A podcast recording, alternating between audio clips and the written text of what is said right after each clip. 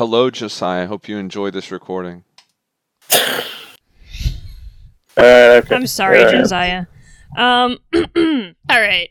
So, Alien, True Detective. You haven't seen it. You wouldn't. You know, I've been trying to get you to watch it for like I ten listen. days. I know. Listen, I've been working on my midterms. Okay, I Mm, really want to see fine. the scene where Matthew McConaughey like aggressively sucks on the cigarette. I think Sure. that'll be great. Why is he so? A- he looks so angry in that picture. I mean, that show is like a lot of him just being like, like life is like is a nightmare. So wait, he's some kind of like Louisiana lawman? That's the purpose Yeah, the, yeah. yeah. the serial He's the- television show? yeah, he's like a he's it was like a it's like a, uh, it was like an eight episode miniseries um that like they made more seasons of it that like weren't as good um but yeah it's about like uh louisiana lawman Yeah, Uh, Henry. For recall- context, this is what we're talking about. This image. yeah Oh, okay, interesting. So yeah, Yeah, you, you, a- we were talking about sexuality, and you brought up this show, and I told you I don't watch television, so I don't really know what it is. Sure. The show actually doesn't have that much to do with sexuality. I just was I, I wanted to do like a cold open where we, where we talked about it, but I was thinking I was gonna skip it, but uh, Finch beat me to it anyway. Mm. Uh, I mean, like, yeah. I want to see it because you told me it deals like it has a lot of Christian themes, but also like simultaneously like nihilist themes, which is very interesting. I mean, That's a I very mean, interest- pes- it's it's more pessimist than nihilist, but Ah, like, um, yeah, I mean, uh, it, uh, but to be honest, okay, like this is all right. to- Just to like get what my end point of it is, one of the things I think is interesting for that show is that in my mind, a lot of uh, it has like a lot of these scenes where just like a character, especially I think McConaughey's character, will just kind of like talk extemporaneously about like their view views or whatever. And one of the things I think is interesting about that show is that rather than using like character characterize characters and characterization as a way to get at philosophical themes, it sort of uses um, overt philosophical themes as a mode of characterization. So in my mind, really the point of him doing that is not really to say to the audience like this is what I, the writer, believe. I'm, I'm pretty sure that the writer has said that he like doesn't really think very much like Matthew McConaughey's character. It's more so just to like give you information about this guy and how he sees the world. that is a very interesting way of doing that. I don't know. I think I just think that's neat. Yeah, no, I think that's a very neat way of writing because you really don't. A lot of the times, like in Midnight Mass and like other series, you will see like certain characters that kind of convey the creator's viewpoint. Mm, gotcha. So that's a, that's a very refreshing refreshing subversion of it. I'll have to check it out. I haven't. I haven't seen. It's funny. All you guys have been talking about is this this uh vampire show for a while. Yeah, I know. Li- Uh, this is the thing, Alien. Like, I feel like that would like frust- that show would frustrate you to no end. But at the same Mm. time, I kind of want you to see it just because what's it on? What streaming service is it it's on Netflix. Oh, it's on Netflix. Fuck, Yeah. I think my brother has an account on Netflix. Yeah. Um, I, I used to share one with a with one of our roommates, but that that doesn't. Yeah. that one lapsed. Um, but I don't I don't know. I don't really watch a lot of TV to be honest. Which is like at some point I kind of wanted to watch Game of Thrones, and then I I so I, I saw it with you in like. I started watching it like at exactly the point everyone says it gets bad. Wait, Game of Thrones. Like- this is like uh, Lord of the Rings, but with uh, tits and ass, right? Right? Yeah, yeah. It's the sex Lord of the Rings. Oh, that sounds terrible. I also mean, thought it I've was a show where like the books weren't finished when they recorded it or something. Yeah, Yeah, that's, that's the what I- thing. Is like George Martin just kind of gave up. Um, From what I, but from what I Alien, from your take you- on that? Alien, your take on that? Sounds when I like was a watching it? terrible television show. Why did so many people watch this? They 'Cause just they're- really want to see like people in costumes get it get it in. to be generous, there is some very interesting like writing like ara- about like political finessing and you know chicanery. I mean, most of the minute by minute show, from what I've seen, is like people like in rooms talking, and they. Well, it's like. Oh well, actually, no. I want to hear your take because when I was watching season eight, you had the funniest take on What? Game of Thrones. what that it was like it was just people say you, it was just people being like, look, Daenerys is clearly evil. Jon Snow is fucking up, and they're just like cut to a like a new scene where like guys would be like on a bridge looking down and just tell each other that Daenerys was evil and that Jon Snow was about to fuck up. and then like I just like would leave and then come back and like two ugly people would be having sex. And like uh and then like two weeks later it's like guys you're never gonna believe this. Like Daenerys became evil and Jon Snow shouldn't have trusted her and like people were crying people were like posting that they had like lost faith in like humanity like I don't Yeah, know it it was was very pretty bad, Henry. baffling it was pretty Yeah, I bad. feel like this stuff in like video games is all really perverse and uh, destructive to the human soul. just in terms of like the depiction of sex like a depiction of sex on screen I'm trying to think about the last. I think the last TV show that I actually watched was uh, Mad Men. Did you all see that? I saw No, the I first mean, I- episode of Mad Men. Actually, no, I did watch Mad Men. I watched Mad Men. Uh, I can't even see these people's names. I, I, I watched Mad Men over a friend of mine's uh, house in high school one time uh, with his brother. I, I remember it being pretty good. Um, as far as Game of Thrones, like from what I understand in the books, there's a lot more. There's a lot like it's less like sex focused, and there's a lot more of like really long, like extremely detailed explanation, like descriptions of food and like how Mm. each type of food tastes and like the different. But I guess that just doesn't translate to an audiovisual medium as well. I think the Yeah. Um, series in general are just a terrible format. Like probably a, a mini series like Wolf Hall or Rome or The Borgias. Those are like, you know, reasonable productions of a historical drama that you can watch and enjoy. But with Mhm. stuff like Mad Men or I really haven't seen Game of Thrones, so I can't comment on it. But didn't Game of Thrones have like how many seasons did it have? I felt like it went on forever. It had like eight seasons. Yeah, that's crazy. Man. Give me eight episodes. Like I can enjoy. Like I, I watched recently. I forget what it's called now, but I watched some German uh, mini series about uh, Julius Caesar, I think, and uh, it was all in Latin, Mm. German. Wow. Like the Romans actually spoke like period correct Latin, and I think it was maybe like six or eight or ten episodes. It's like that's fine. You know, I don't need more than that. You know, what's the Yeah, longest I don't know. movie you all have watched? The longest movie I've watched. Hold on, let me just go to my Letterboxd and search by length. you Um, have it all in a literally- database. Yeah. Um, my friend to see what movies I saw so we could talk about them. Oh, The fuck. longest Oh, film I ever his watched was on. the the we Condition of Man by uh, Baba Booey real Kobayashi. Okay, yeah, yeah. Well, Josiah Baba Booey, that. Yeah. Go oh, ahead, sorry, what was that- what- what's the next one? Wait, what happened? No, he can. No, never mind. Uh, keep going. I was just gonna say, I think the longest movie I ever watched was The Condition of Man or The Human Condition in by Oh, heard that's good, right?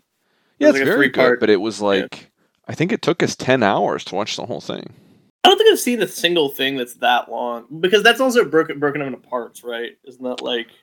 Yeah, we watched it all as one thing, so I don't know. It might be uh, like three films. I guess it's probably three films that we just watched back to back to back. Hmm but it's like one it's not like a se- it, it's one thing. It's you see what i'm saying? It's not like star wars one two three right?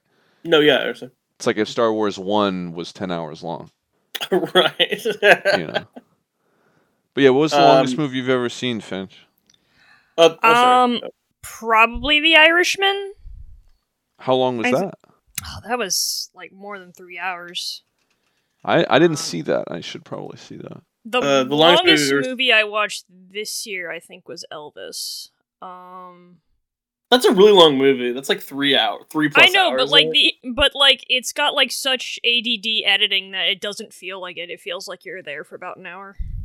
interesting oh yeah we never got alien what's your your long longest film oh, uh, the Ten Commandments. oh decalogue with uh, charlton heston Yeah, that's three hours forty minutes. That's pretty long, yeah.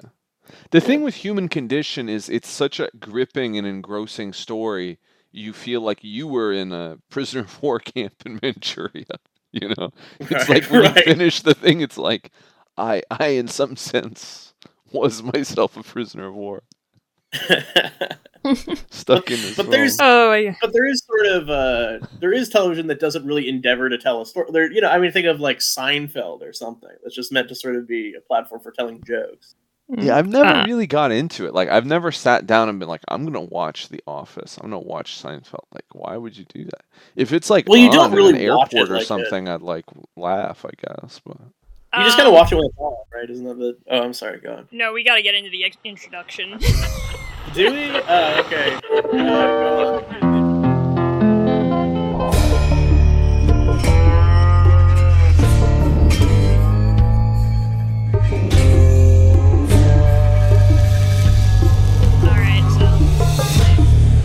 Hello, welcome, everybody. It is your host, Sheikha Al Finshawi, uh, better known as Finch, uh, coming at you live on this Saturday morning uh, from Mammonburg. Uh, we're doing something. we're doing something different uh, today, uh, as my three co-hosts are all off the show.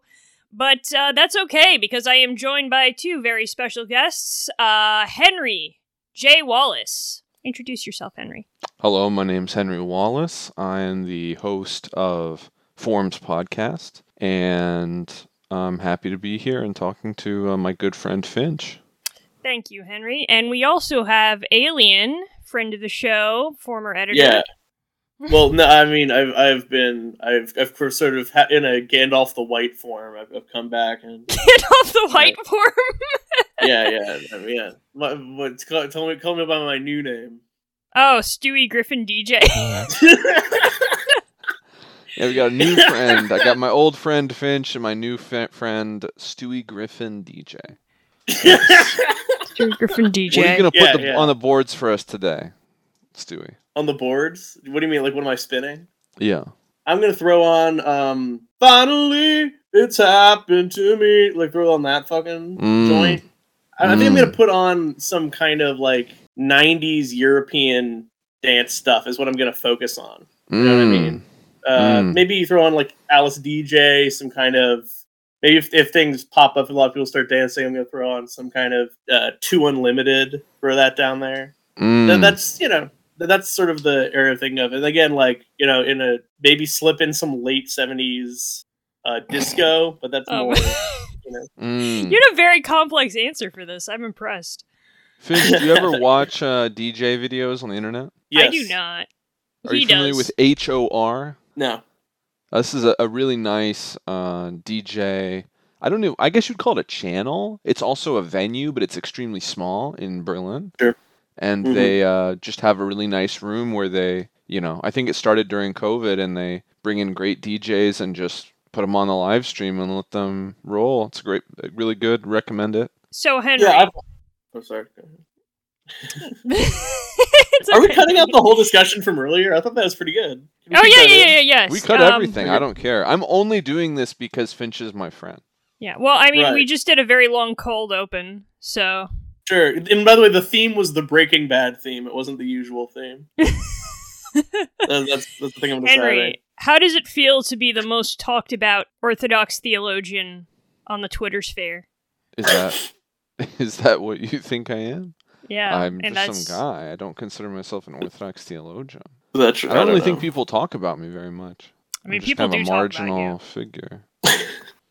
I mean, you know the great David Bentley Hart, so That is true. I'm I'm blessed to have spoken with him on a few different occasions. But uh, you know, I don't really feel like I make any particular contribution. I just come out and try to facilitate interesting discussions and give really Right. interesting people a platform to speak.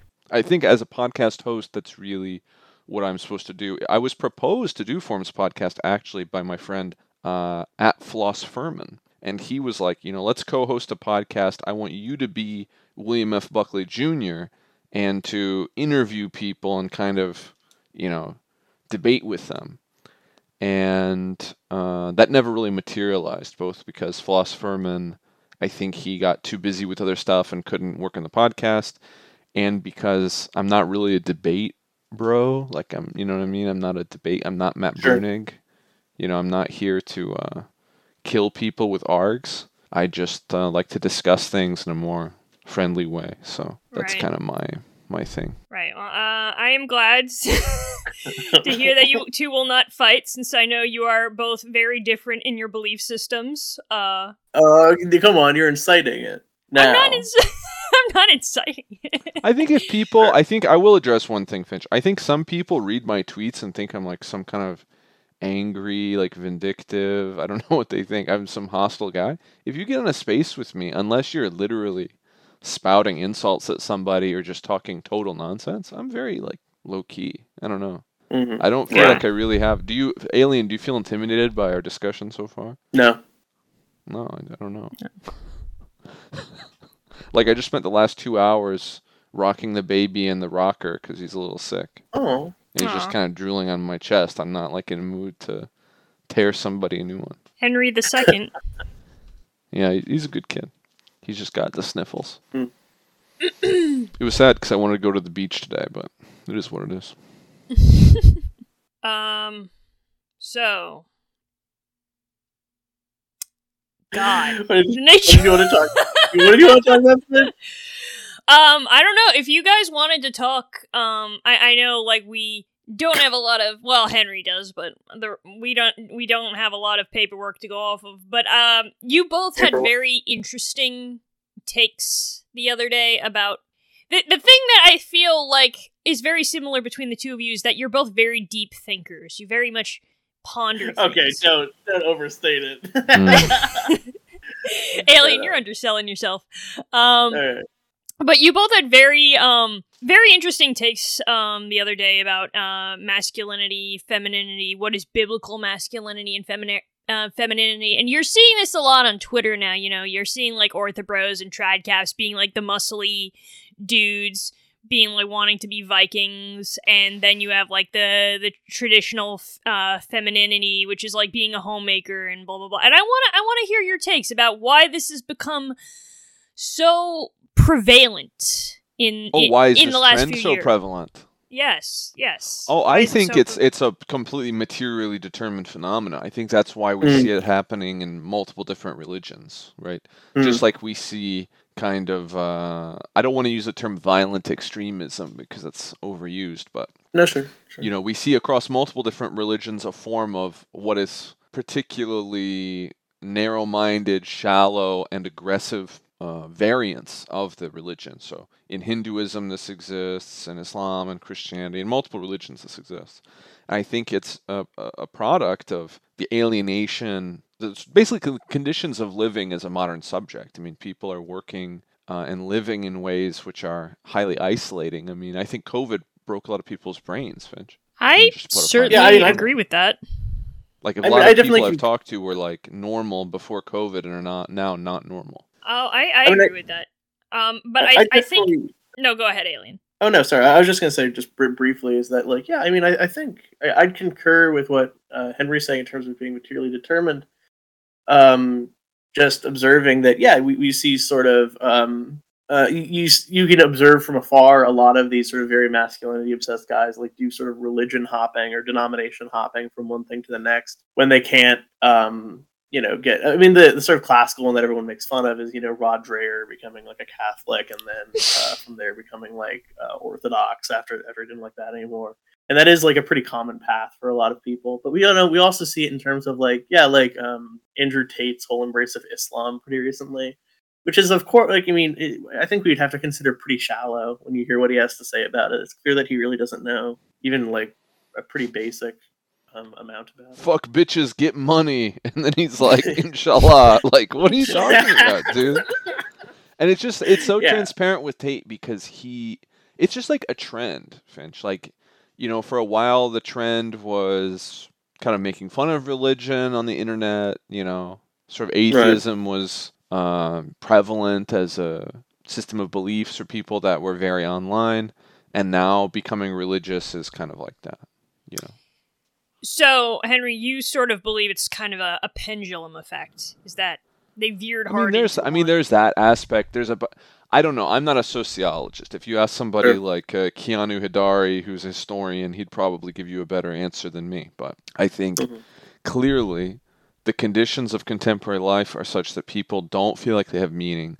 They don't ha- feel like they have any solid ground to stand on. And for a lot of people, they don't even have family. Like they don't have friends. If you look at polls, which I'm kind of skeptical of polls in general, but if you look at polls, people will say, you know, I have maybe one friend or two close friends. Like people don't necessarily have any kind of network of people around them. And in that environment, you know, they some people they decide, you know, I'm going to do I'm going to dress up like an animal and get busy.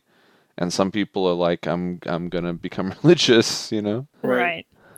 Yeah, That's- I mean, I, I no, I mean, I think I. Oh, I'm so sorry, I've interrupted you. No, twice no, no. Alien, go ahead. This is a public forum. Oh, okay, a public forum. Public forum. We're going to take stack. no. I mean, I, I the way I conceptualize it, you know, again, like um, disclaimers, of course, but like uh, the way I conceptualize it isn't a pendulum. I think it's more of just like sort of a natural evolution in terms of like um a lot of this sort of like new um extremely online hypermasculinity like it's not a mystery or like a secret that it comes out a lot of it comes out of sort of uh, incel and incel adjacent forums and spaces and if you look at um in, if you look at like where those forums come from, there's like like PUA hate and stuff like that. It's very explicitly was people who were disillusioned from the pickup artistry movement, right? Which itself had uh, like a heyday with like the game uh, and uh, like uh, I'm trying to think of the other guys. Like, there's like Keys I just to lost VIP. the game. Uh, oh damn! damn, we were talking about like 2005. That really is like 2005. Like the yeah, like kind of early aughts uh, internet culture, and then sort of like yeah, like yeah, like Keys to the VIP, like yeah, like Mystery was another one of those guys where it was just sort of this fixation, and I guess also you can throw in like Tucker Max, Maddox, um, this like sort of like late epic Chuck Norris Bacon version of masculinity. Um, I guess Right. Dick Masterson too, but Ma- uh, I think yeah, Dick, I, But, uh, I thought Dick Masterson was a bit. Dick Masterson was a bit, but it was one of those things. It was. It's kind of um. People who are fans of his probably would really disagree with me on this, but it was kind of like an early version of like post irony or whatever, in my view. Like it was. It's sort of a. Uh, the Dick Masterson bit is pretty interesting in terms of that. Yeah, it is sort of like a proto, extremely online postmodern conservative bit in in terms of that he was like, yeah, I'm pretending that I'm like a, a huge misogynist, like extreme right maniac, when in reality I'm just like a relatively right wing, like sort of misogynist guy. Right. Like, It's good that you bring Uh, up the right wing element because I'm not seeing a lot of left wing people make this move. So it might be a What do you mean? particular thing where it's folks on the right who, you know, if you're like a consistent atheist, right, you have Mm. no reason to really be transphobic because it's irrational to be transphobic. There's nothing, you know, I can't think of any reason why a secular humanist would take that position. But if you embrace some religion, then you can do this kind of irrational leap into saying, well, my sacred book, you know, gives me a justification for my transphobia or whatever. yeah, it's Whatever's it's very funny motivating that I was right? It's very funny that I, the secular person, am probably going to push back on you, the religious person, making that point. But I don't know if that's totally true. I mean, I think it's true that transphobia is irrational, but I think that, um, like, what it is is that it's sort of like you get an emotional response from sort of conditioning of like, oh, you know, you see something you don't understand or that seems like strange or that you feel challenged by in some way. You get this like strong emotional response that you, on some level, recognize as irrational, right? And and this like what I'm about to describe like this sort of took took place with like gamergate and like feminism also is that so you just have this initial phase of like being really angry about it but like not knowing why and then it kind of goes into like look how ridiculous these people are but that only has so many legs and so what it needs to be what you need basically is for like well no actually feminism is a threat to this thing called western civilization or like trans people are you know a representative of like the breakdown. That's what I'm saying is, and what's Western civilization? It's Christianity. It's you know, I mean, that's why Andrew Tate in his video embracing Islam said that Western civilization's done. You know, Yeah, I mean, I, I think I get what you're saying. I think that it is like frustrating though in terms of that, like, what exactly is Western civilization? Like, they aren't super consistent as to what they mean by that. Like, sometimes they include like Judaism, sometimes they don't.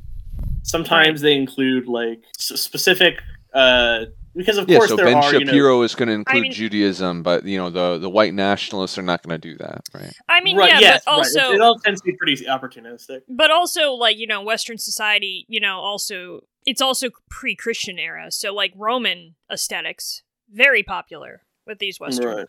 Uh, yeah, but they just bring it in. They're not. I don't know why. I think it's because strategically, like there's some of the more incel, like freakish uh, variety who are happy to try to revive Roman paganism or other kinds of, you know, uh, paint themselves blue type aesthetics. But Well, I I think mean, most of them realize if they want to have a social movement, they have to do things like Stephen Wolfe and dress it up as Christian, right? So it has to be Right. Christian because Christianity is, you know, a popular religion. It's not very popular, right? It doesn't really match with like Americana to be I mean- like going to a bog and trying to, you know, pull some kind of ritual. right. I agree with that. I mean, blood and soil spirituality, as I call it, is, um, I mean, it is a, a phenomenon you see pretty widespread among the right. But I, I do agree with that, Henry. Is that a lot of people, and I know this because Himmler attempted it.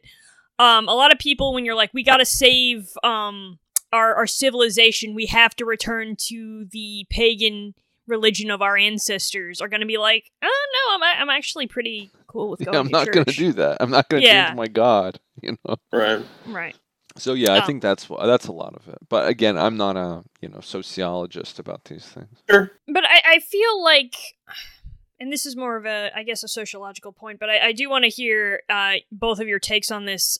A lot of this, um, you know, masculine, feminine posting we see online is very much, it also stems from very much, a- as Alien you mentioned before, uh, this very twisted version of what masculinity and femininity are. And like Alien, you did pose to me a question that I really did have to ponder uh like a couple weeks back, which was uh you sent me a text like, okay, how would you define masculinity and femininity?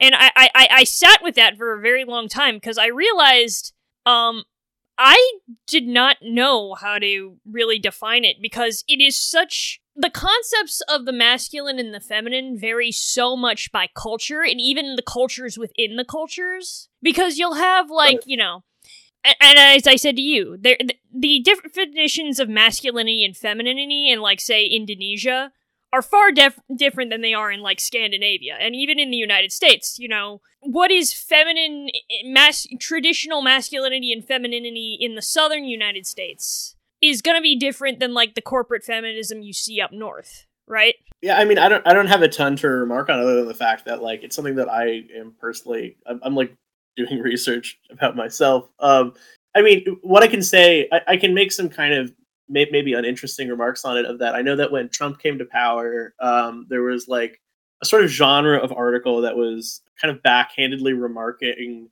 in a way that I find a little bit unkind, like. uh like oh you know like tr- these guys all have traditional masculinity but trump is so gay. Like what's up with that? Like he's so, he's so you know uh effeminate or whatever. And like he loves uh talk he's all about like appearances. He loves talking about hairspray. He did he does this thing and that thing. And um it is like it is interesting sort of to to view from afar in terms of that like that sort of led to trump supporters like doing stuff like like photoshopping his head onto like wrestlers and stuff like that and like like yeah like like like trump's head on top of like like His own son- body or something. His own son does that, which is very weird. it's like uh it is it is in my my head again like this is all like just totally unpro you know there's nothing professional about what i'm saying but like in my head I'm, I'm sort of imagining like that that's the trump that in their mind's eye really exists like in their in their mind that's the trump that they see. I do know um and and i i have read about uh, this in a more uh, formal context is that like there is sort of a phenomenon that you can observe with um i know we're tired of hearing his name in connection to trump and i am too. But yeah like vladimir putin um, or like uh, Kadyrov in Chechnya, if you if you don't want an example that's not Putin, like do this thing um, where they uh, they conflate their own physical bodies with like the state and like the country um, a lot. And uh, it, just to give an example, like I think of like uh, another thing that was a big meme about ten years ago. All of those like promotional photos that Putin took of himself, like riding horses and playing hockey and like then it sort of uh he's also branched off at times into like more explicit things about controlling nature of like you know i'm going to you know get inside of a small plane and then lead geese south for the winter and like uh i'm going to uh he was like at one point in the mid aughts i think he was saying he was going to make the the o river flow backward um, yeah, he went through a whole period of being obsessed with cloud seeding. These are all things that have been memory hold, but yeah, he he sort of does uh, things along these lines. And there have been some people, and, and Ramzan Kadyrov does like very similar shit of that. He's always posting on Instagram like me at the gym, and he's like doing like reps. And I think like there have been people who have tried to kind of use that same sort of Kadyrov ish aesthetic in America as politicians. Madison Cawthorn is probably the most obvious one I can think of where he would just like just post videos onto Twitter of him like punching a tree over and over again to show how strong he was. I, I don't so I don't have an answer other than to just remark on things that I think are I- interesting in it. I, I think that you need someone who is like a like an expert in gender studies to answer that question. oh, thank you for the link, Henry. No, I, I think those are all good points, Alien. I, I, I guess what interests me is how what we have now has been both shoehorn, uh, or like, you know, these deranged people have been both, it's been shoehorned into this concept of one ideal masculinity, and Henry, this is more of your field, the concept of biblical masculinity, because you will see these, you know, evangelical preachers being like, this this is how a woman and a man should act. And the man Hmm. needs to be this and that and the woman needs to be this and that. And i feel that's very bastardized because henry i think you and i have very similar views on this.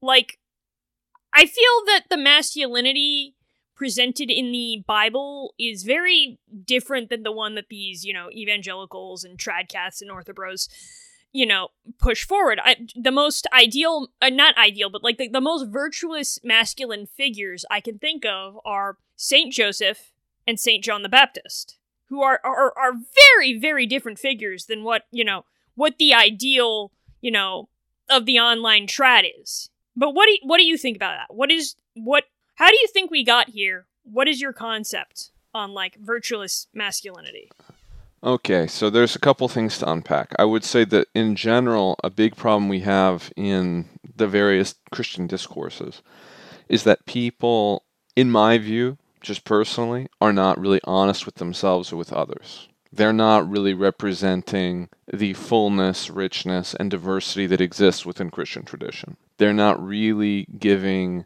a presentation of the Bible.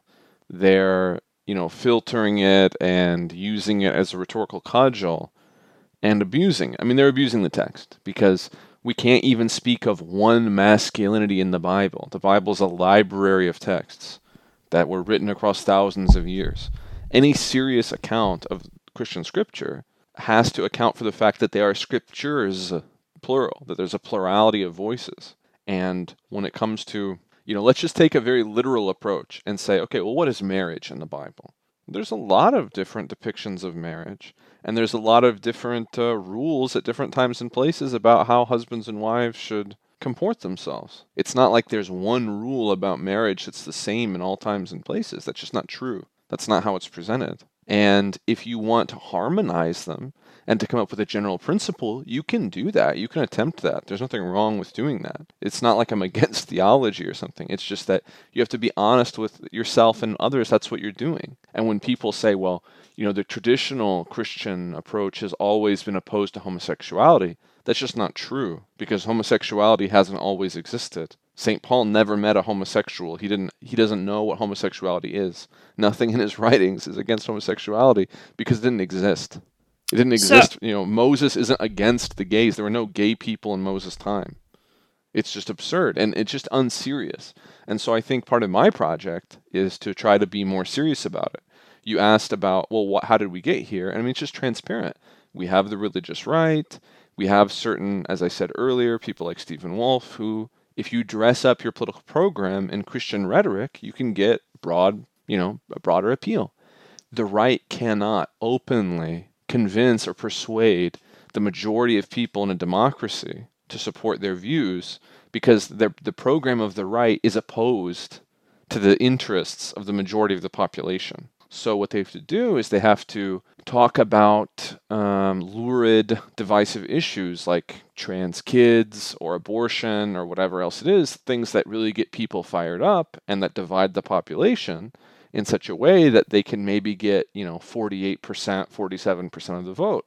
And given the, you know, the nature of American democracy, to take an example, you don't need a, a strictly speaking majority of the population. You need a, a large enough minority and you can have electoral victory. And ultimately, the power is with the Christian right because they control the Supreme Court, which is the ultimate authority in the United States. So, you know, it's just this um, how can I put it? They have to dress up their program in such a way as to get enough of a popular support that they don't face open revolt and, you know, uh, attempt their governance of the country as they see fit. And so they'll, you know, they'll talk about the Bible every day if that's what it takes. I mean, they would talk about the Gita if if the Gita would convince anybody, you know? It's to me it's just a transparent abuse of the text because theologically they can't they have nothing to stand on.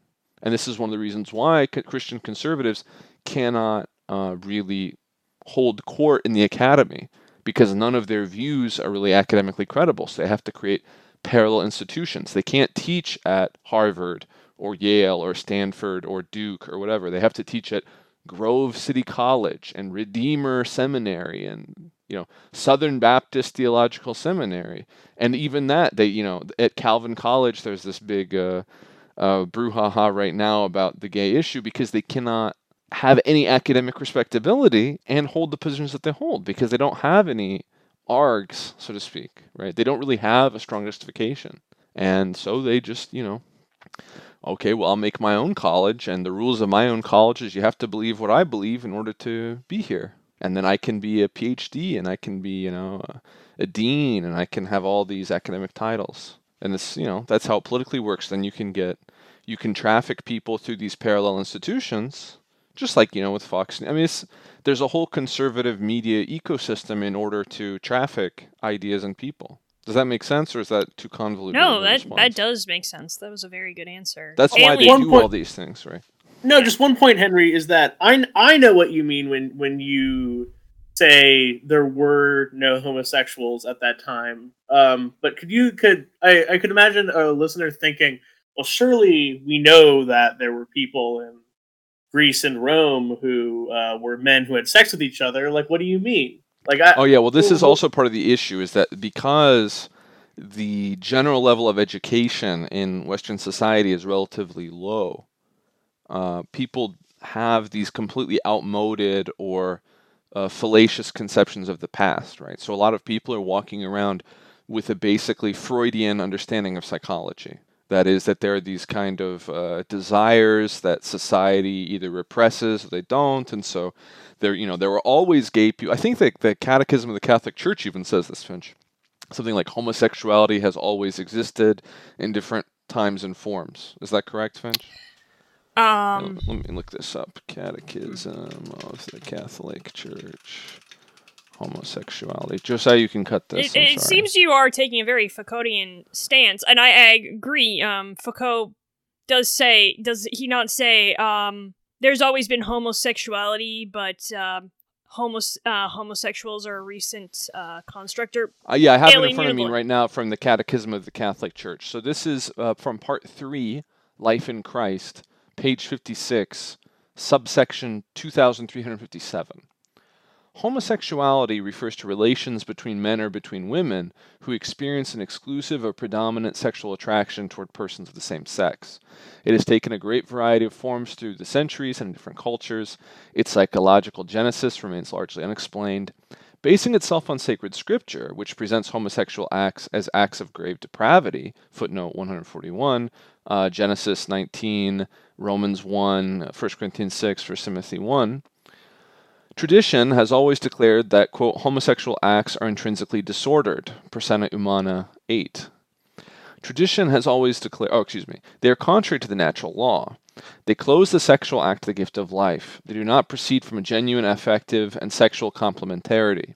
Under no circumstances can they be approved.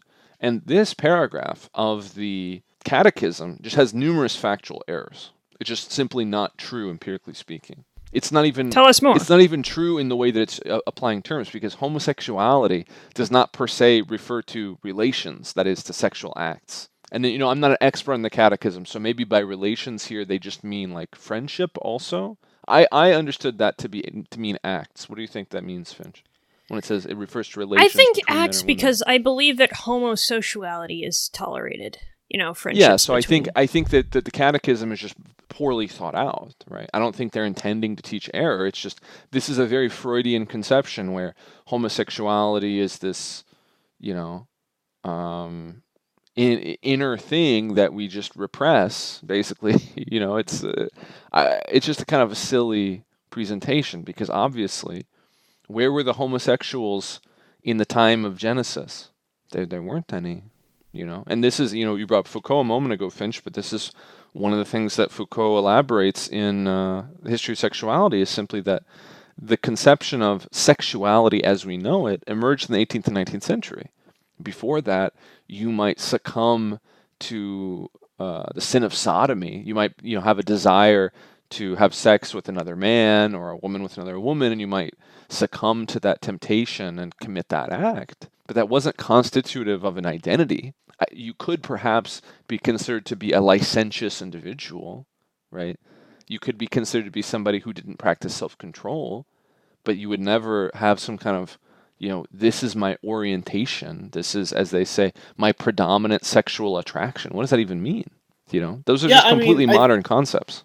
I, mean, I think that like uh, my my view on it is a little bit different in terms of like again, this is probably just me because I'm not a Christian, right? But uh, this is one of the things that has always sort of bothered me about Christianity is that in effect, what it often results in is that pretty much any sort of in reality, what it, what it, what it often results in is that pretty much any sort of like absolutely depraved or horrific or immoral act between a man and a woman is basically tolerated under the idea that well hypothetically there could have been reproduction involved if they had chosen there to be Whereas, like it, it essentially does default to that most of the time in terms of what it. I wouldn't say that. I think that's a, an exaggeration. I mean, I don't want to get into it because it's. I don't think it is. I mean, these sort of like you know pickup artist guys who are then like talk, you know, praying at night. I think that if you're if you're saying your goal is to have sex with as many women as possible, and then are calling like bit like saying you're in line with what the Bible believes about. You, I, mean, I, don't know. Do you that, not view there that may as... be guys doing that. I'm not going to deny that that's occurring. I'm saying specifically within the Catholic example.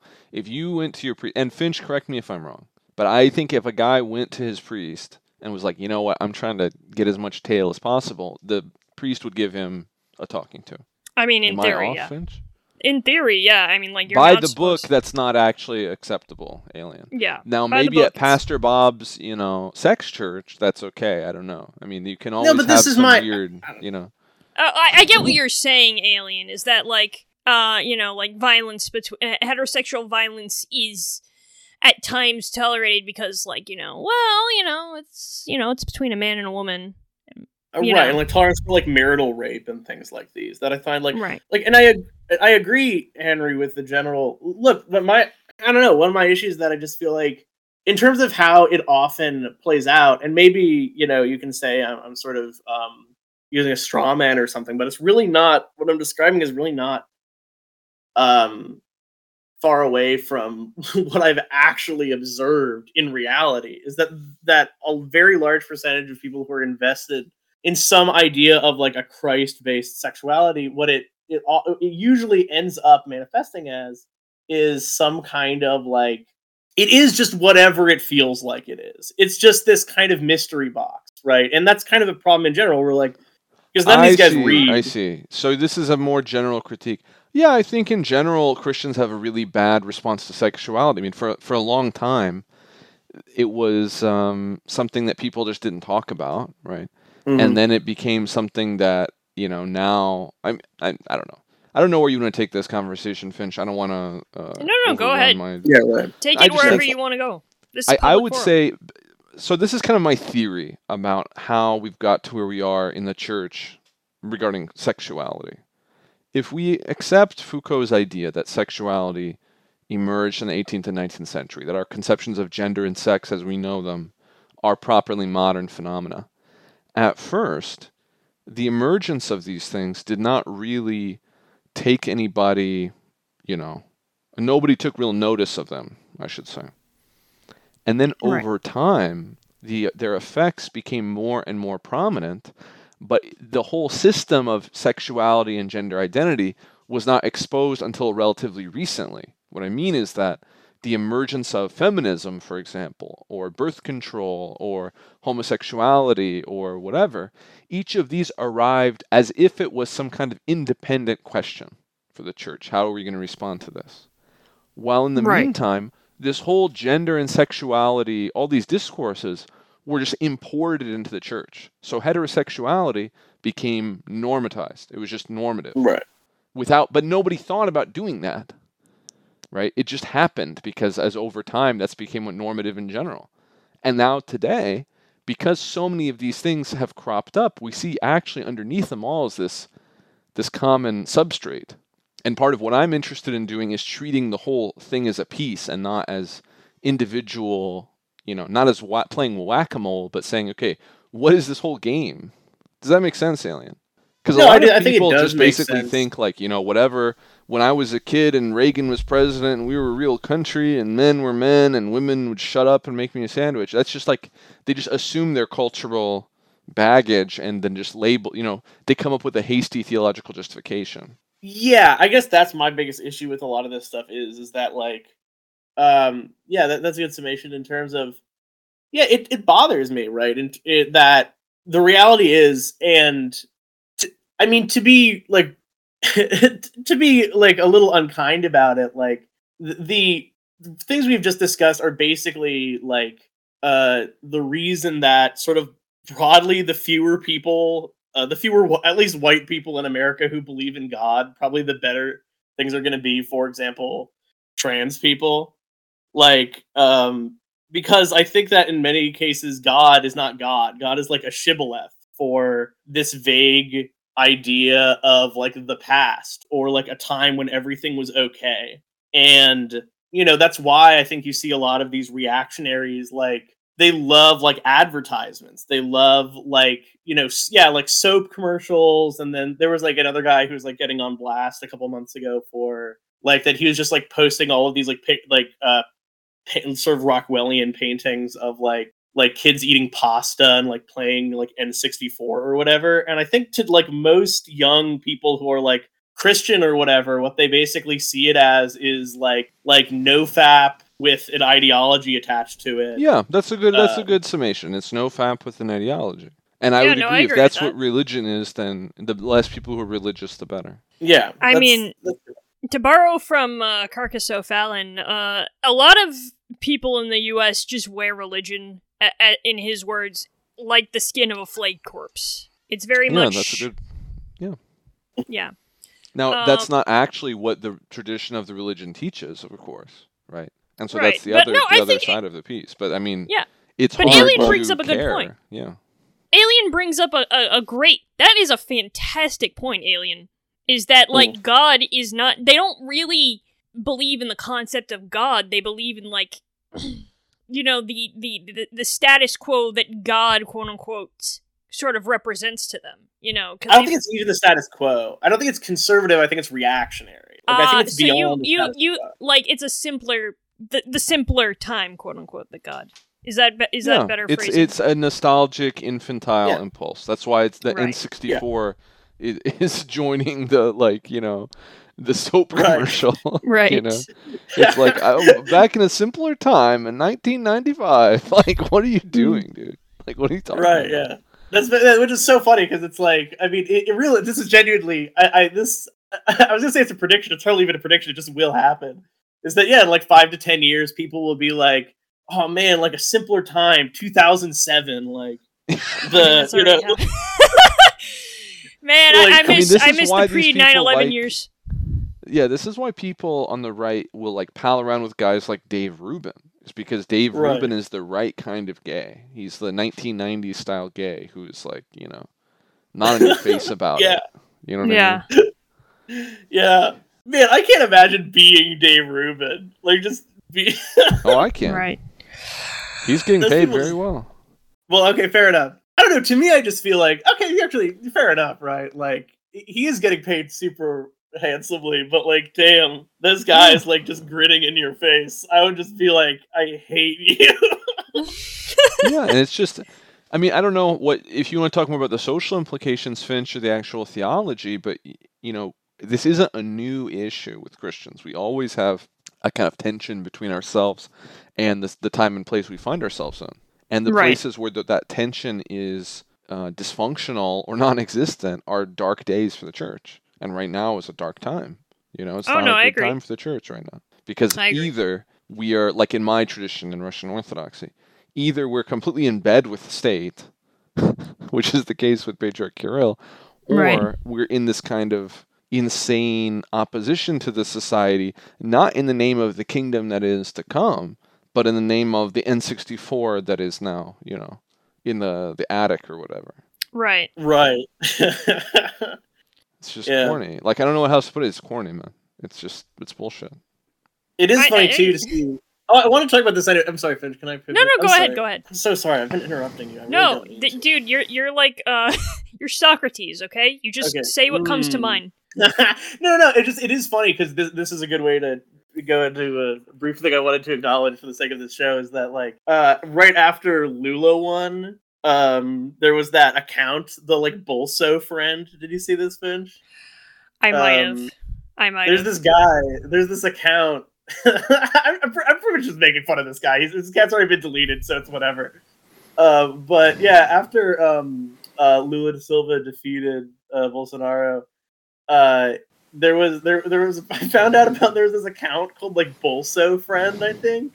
That was uh, guy who would take like the cute like the cute version of Pepe, like what Apu Apu, Apu is it? Apustaja, is it? Yeah. whatever that like the, the one Yeah. that they used to use in like Finland. Like they, they it has Right. that one, the cute the cute Pepe, and would like he'd post like different memes that he had made of like a, a Bolsonaro cute Pepe doing things, and was like, no, like I'm destroyed. Like there's a communist takeover happening in my country, and then people were posting like, "We're here, here, bro. I feel, I, I feel you." How And, much like, of you know, this do you guys see offline? Um, it, offline, none. Like I only found about this because like um one of my friends sent that to me. I think, or maybe I saw it on my timeline. Oh, is this the guy who was like pray for me and then and then they were just like sending like the Pepe Yeah, yeah, hugging they're- each other? Yeah, they're like sending pictures of the two Pepes hugging each other and being like, heart, like heart level reaching one hundred. Like it's These like they're just Reddit guys. Like everyone's a Reddit guy These now. people are children. They, they're like Everybody. What This is grown where this It's is ass back to man? nostalgia, man. I mean, this is to go back to the, the thing of masculinity, Finch. Ma- What does masculinity even mean? If this is masculinity, you know. right, but Well, these yeah, guys I mean, do that's- definitely they they they definitely see themselves as alpha males. You know, they definitely want women to submit to them. Right. Right. And then they want to talk like it's funny too because it's like they're not even they didn't even invent that. They're like talking like tender queers on uh Tumblr like eight years ago, right? Hmm. Like I remember when I was in high school, like you would you would type like that if you were like like like a, a non-binary sapphic teenager. And like now they just all they can't create anything new. Like they just have to always be cribbing from one thing or another. It's just something about them. It is funny too of that like even since I was talking about the language and the aesthetics of it, like the Oh yeah, yeah. A, a, a while ago, I think it was Jackal found this guy. I can't remember. One of them found this guy who, yeah, was like posting like pictures of himself like super muscled out at the gym in like a cut off like cut off sleeves uh, America First tee. And then like right after it, he was like, "Hello, friends. I'm trying to make friends on Twitter.com." What the hell is? yeah, yeah. Uh, one of the guys could probably explain that guy in more detail, but yeah, I mean, I think it is funny of that. Like everyone has kind of adopted like aesthetics that are like it. It is this thing of that. I I was talking to this uh, about something re- close to this, uh, Finch, with you regarding to how Kanye and Kyrie have been talking. Uh, I don't want to fixate on them too much, just because like I think whatever, but like I, I think that they're doing this thing like rhetorically that I think is going to end up being really effective. And once I noticed that Kanye was doing it, I was like, oh, that, that could be really good. What, for, do you like, think that they're going to convince uh, the right wing to become white five percenters? No, no, no. I mean, I think what, what I'm describing is like literally just like a mode. I am. You're gonna go to Um, a park and there's gonna be a bunch of people in MAGA hats holding up signs saying "I am." um the uh he does this thing kanye does this thing when he's talking where when he is like uh when he's on offense he'll like say the most heinous horrific shit possible right? And then but then when he's on defense he'll just immediately go to how dare you say that to me? You're in- invalidating my feelings. Like you're making me feel unheard. You don't have the right to say that to me. And i think that that is like like if you see the you know the pro bolsonaro guys being like like there's a there's a us backed coup happening in our country in our country and and you guys aren't doing anything far right wingers are being like, "There's how dare you support like U.S. imperialism in Brazil?" Like, Wow. it, it is. We are kind of heading towards. I know I've been ranting for like a long time. I just have been trying to get to this point of like, I do think we're heading towards this sort of singularity of like mean on offense. Um, I'm being attacked on defense. Um, that that I think is, is going to be like the mode of internet arguments from here on out, at least Right. partially. Mm. Take any any stone you can and throw it at your enemy, right? Mm. Yeah, I think it's it's interesting uh, what's going on with Kanye and Kyrie. It's a very um, it's a, it's a very strange turn. I mean, the when Kanye became evangelical, I was worried because I was, you know, because evangelicalism is. I mean, this is part of the issue, Finch, and this is why some of your friends are mad at me in general. Is because Oh my god. we have to talk about everything as if it's okay, right? But the reality is that evangelicalism is not okay. There's a lot of very serious issues with evangelicalism. And Kanye becoming evangelical and openly doing this, you know, Death DeathCon 3 on the Jews stuff is not they're not unrelated. I mean, what's his version of Christianity? He's palling around with Joel Osteen, with John MacArthur type people. You know what I mean? Right. Mhm. Like that's what he's being exposed to, and I can see why somebody like Alien would look at that and be like, "It would be better if the guy just stayed an atheist." You know, say what Right, you will right. about, uh, man, you did something nasty with some pictures. At least that that track kind of had a bop. You know, the music not only fell off, but like Kanye has gone even more crazy than that, and I just I don't know really how to respond to that because I want to, you know, I want to say as a religious person that that's not how it really has to be, right? But that is Right. how it is for a lot of people. So I think that's one of the reasons why I'm glad that I'm Orthodox now is that I don't need to proselytize. I don't need to tell anybody like, yeah, you know, alien, unless you become a Christian, you're really screwed. Like, you know, we're actually pretty screwed. That's one of the things I really liked about the Orthodox Church uh, among the people I met IRL is because the way that they talked about being Orthodox, is like, yeah, it's really difficult. it's not this like sugar coated solution to your problems thing. And Right. when Right. people pretend like that's what religion is. It's just it's fake, man. It's fake. It's like a culty. It's a cultic mentality where you know you want to validate your thing by getting other people to use it. And like you know, I get it, but it's it's a really good point. it's just you know I don't like I don't want anybody else to marry my wife. you know what I mean? Like I'm glad that I'm married, but I'm not trying to like get other. You know, my wife is great. Like cool. You know what I mean? Like Right. why would I? I'm not going out and selling my wife. So that's kind of, I think that's a tell that there's something going on here that a lot of people on the right, I mean, and you know, if you go into their forums, their Discord, whatever, you see that they're explicitly debating what's the best vehicle for our fascistic political project. Right. So you're so they- they're really running. A we should all be aggressive- Catholic. We should all be Orthodox. We should all be this. We should all be that. We should be But it- it- Presbyterian, whatever. Yes. right and that goes but- back to kind of like fascism 1.0 right of like you know uh hitler saying in passing like god damn like we should have i wish we were we like didn't have a religion that like had a carpenter as the leader like that's like really hard to sell to my ideology Right. like it, it's very much a aggressive uh pro- proselytization that you see in these like certain very Yeah. bad evangelical wings. And the masculinity stuff, it's all about. I mean, look, uh, you brought up Rod Dreher earlier, Alien. Why is Rod Dreher out there tweeting about other people? Like, where are the fathers? You know, his ass is across an ocean from his own children. yeah right That's why This is he's like doing Central it. You don't. You don't have to like pretend like there's this huge, bigger, deeper explanation. It's like the dude has a guilty conscience about abandoning his own family. right Right. And like when he's Mhm. talking about, I have, you know, we must accomplish heterosexuality. Like, what are you talking about? I've never heard a straight person say that. yeah right Right. Oh, except before you, excuse me, before him. That he's the first one. Yeah, you know, like that. like what? That was a shocking article. I got it. what Can are we? you talking uh, about? You I just want to. I wanna go off track for. heterosexuality. Yeah, I want to go off track for one second because I know both of you read it. That was Mm-hmm. a shocking article that he just put forward, saying. I don't know if it's shocked. Hey, for real, I wasn't shocked. I mean, like, I, you, I wasn't shocked. I would say it was shocking, but not surprising. It wasn't surprising. It was shocking that he just went ahead and said it. right? Right. It's shocking that he. I didn't think we were ever gonna get anything that was as clear as that. But I had kind of known from. I had been like, Yeah. Uh, for on. listeners, uh, there is a part um, in They that know, article. Come on. They know. All People my listen to this know what it is. And look, I'm not coming Yeah. with like crazy smoke for Rod. I'm just saying when you look at his p- positions on issues, why is he so obsessed about sexuality hmm That or is true. fatherhood? Right. You draw And, the like, conclusions. I'm not a shrink. is I'm not a psychiatrist. But I- I was looking back at like I was looking back at like old Rod stuff, and like I was thinking about I was thinking this like a couple days ago, and I was thinking about um how often Rod was just obsessed with like specifically trans women was like a real thing that he was completely obsessed with for a long time, and I'm just like, bro, if there's a second article where he was just like. Why do you get to say, "Oh, I want to be called by she/her pronouns"? Everyone wants to be called by she/her pronouns and called a woman. Like, I, I wow.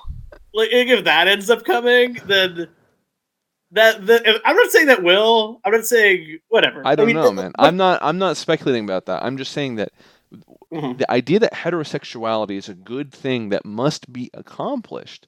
It's symptomatic of what I was saying before.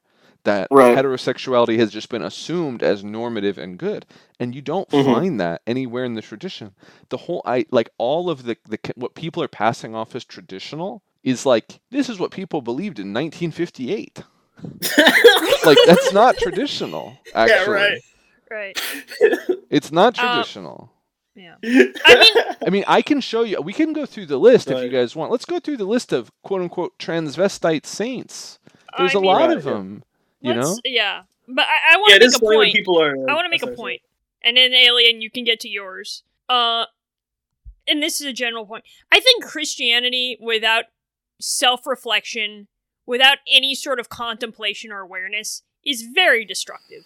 Very, yeah. because that's what you know. That is like you know, and you see this a lot in Orthodoxy and like you know monastic Catholicism and stuff like that. Is the reflection of the self, right?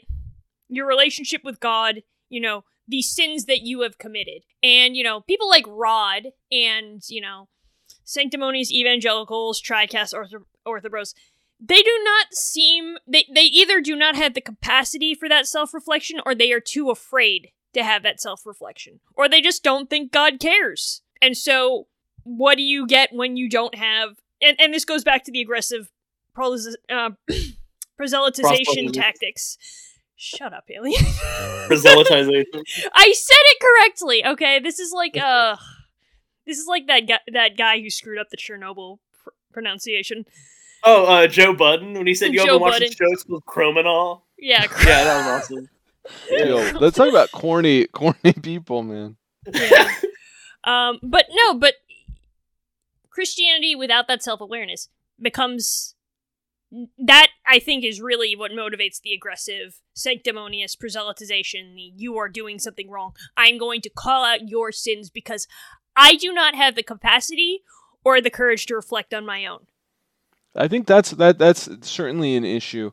I would also say that I think people really do believe, like, if you're Rod, to go back to him as an example, Mhm. his worldview is a coping mechanism for the real world, right? And I'm not saying that my worldview isn't. Like, obviously, we all believe what we believe for different reasons, and it's kind of Sure. silly or sanctimonious to believe that, you know, oh, what I believe, you know, that's just uh, completely dispassionate and everybody else is. No, I mean, we're all kind of emotionally motivated. I get it, right? But at the same time, so much of, and this goes back to Kanye also. Kanye and Rod, like, just fix your family situation, man. like, why are you out here talking in public? Go deal with your family. You know, you're the father. You're in a position to actually do something. You know, Alien. like, what are you gonna do? Ranting about trans women, uh, you know, th- hitting volleyballs too hard in like high school sports. Like, you can't do anything Alien, about that. what is your yeah? what is but your you could like perspective? it, figure out your kids. Yeah. Like, go see your kid. yeah. No, yeah, I mean, yeah, I, I totally agree with Henry. Um, like the, I don't know, we're past an hour. This might be a good place to wrap it up. But like, yeah, I totally agree. I mean, I think that like any sane, if you read some of those old like Rod articles where he's like, you know, uh, like has quote unquote viewer mail or like reader mail. I mean, when The idea that it's uh, quote like, unquote is crazy. I'm just imagine sending his own ass mail. I mean, I, I yeah, I kind of. There's some things where I'm like, okay, I don't know. This sounds a lot like you. It's either I'm him or pretty sure someone who's Jackal is exactly like him, actually where they're like, alt, by the way. I'm not convinced that Jackal is actually a separate person. there's all. You there's think all that people. like No, come on, come on. There's when he sends it when uh, he sends himself mail allegedly, where it's like, "Hey, I was staying at a hotel and there were a group of 100 uh, transsexuals having a sex type party next door or whatever." It's like, okay, well that didn't happen. Like you need these. No, maybe it did, but why was he there?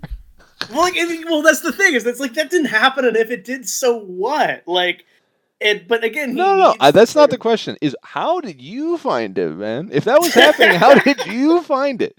I have never seen that happen, and I've stayed in plenty No, of no. hotels. You know, No, no. I mean, I was like the. I'm like cribbing a couple of Rod things together. He would also get pretty racist in some of those, which I I, I find pretty like abhorrent. But yeah, I, I don't know. I, whatever. Maybe we can just wrap up here since we're at an hour. But like, yeah, I mean, I, I do you only go for an hour, Finch? we can go like 15 minutes over if you guys I- like. It depends. I don't what care. I don't know what you want to podcast about, so I'm just chatting. This is like a I mean, Twitter I, I, space. to I, I, I've enjoyed this conversation so far. Josiah, you can I'm gonna say- all this little off mic stuff, but Chit um, chat. Here, here's what I think is that I think Finch. I think for next week you should you should at least watch episode one of True Detective. okay, I will watch True Detective.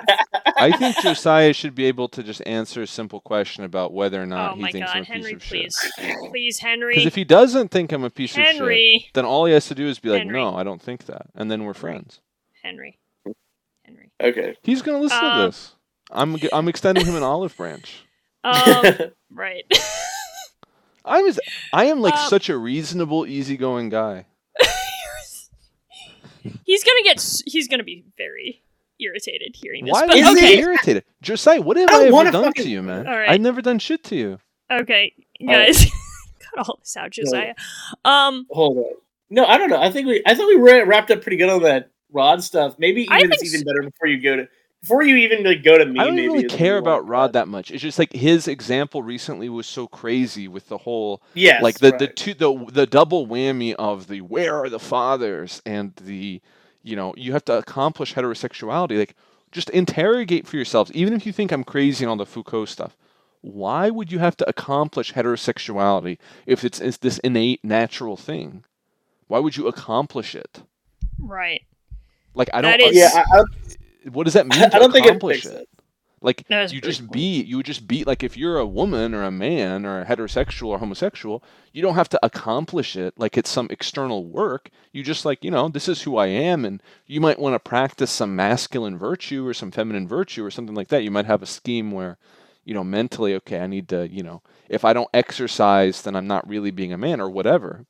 But the idea that you would accomplish the basic heterosexuality itself is crazy. You know, the conservatives would never accept that you can accomplish being a woman. Like, no, you're just, you are what you are. They don't even want to accept the idea that you would be assigned uh, a sex at birth, right? They Mm. would, they want to say that it's simply recognized because just who you are. It's not something accomplished, it's not something constructed. But Rod is taking this position of like, no, it is constructed and it's a good thing that it is. You need to construct it for yourself. Like, what it, it it's almost like I don't I don't know. I have to go back and read his article again to really give a good analysis. But it's almost as if he has the Freudian conception of polymorphous perversity. Are you all familiar with this? no. No. So basically, the the polymorphous perversity. I'm not gonna. We're at the end of the episode. I'm gonna be very give a really brutal, uh, brief summary. Basically, the Sure. idea is that really you could be into anything, right? That's like this kind of dark, chaotic, obscure aspect of like the human psyche. Right. you- So really, you could just do anything, right? And we th- this chaos. I this is kind of a Jordan Peterson ish. Maybe he's getting this like in a weird way from Jung through Freud. I don't know how to think about this, but that's not really how sexuality works. And if you study it, you can see that no, it's it's it's not something that you accomplish, man.